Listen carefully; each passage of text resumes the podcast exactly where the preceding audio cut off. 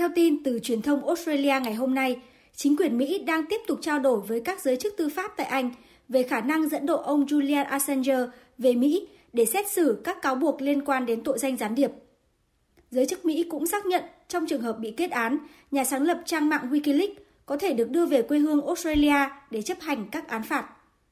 Trước đó vào đầu năm nay, một tòa án tại Anh đã từ chối yêu cầu dẫn độ ông Assange về Mỹ để xét xử vụ việc Wikileaks công bố các tài liệu quân sự bí mật của Mỹ một thập kỷ trước. Các thẩm phán tại Anh lo ngại tình hình sức khỏe tâm thần của ông Assange có thể sẽ bị ảnh hưởng khi ông bị giam giữ trong các nhà tù có điều kiện an ninh đặc biệt nghiêm ngặt tại Mỹ.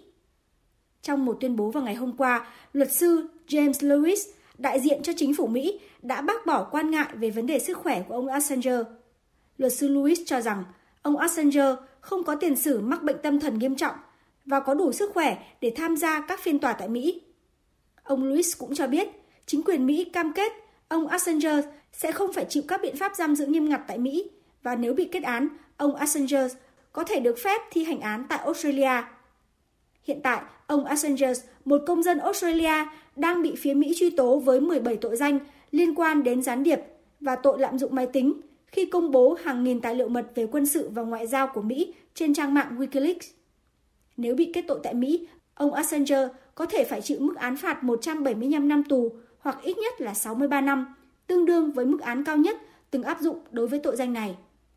Hiện Australia chưa đưa ra phản ứng đối với diễn biến mới này. Tuy nhiên, theo luật sư Edward Fitzgerald của ông Assange, nếu Australia chấp thuận đề xuất của Mỹ, thì quy trình dẫn độ ông Assange từ Mỹ về Australia cũng có thể kéo dài một thập kỷ. Dự kiến trong tuần này, người sáng lập trang mạng Wikileaks sẽ tiếp tục xuất hiện tại một phiên tòa của Anh nhằm phản đối yêu cầu dẫn độ của Mỹ.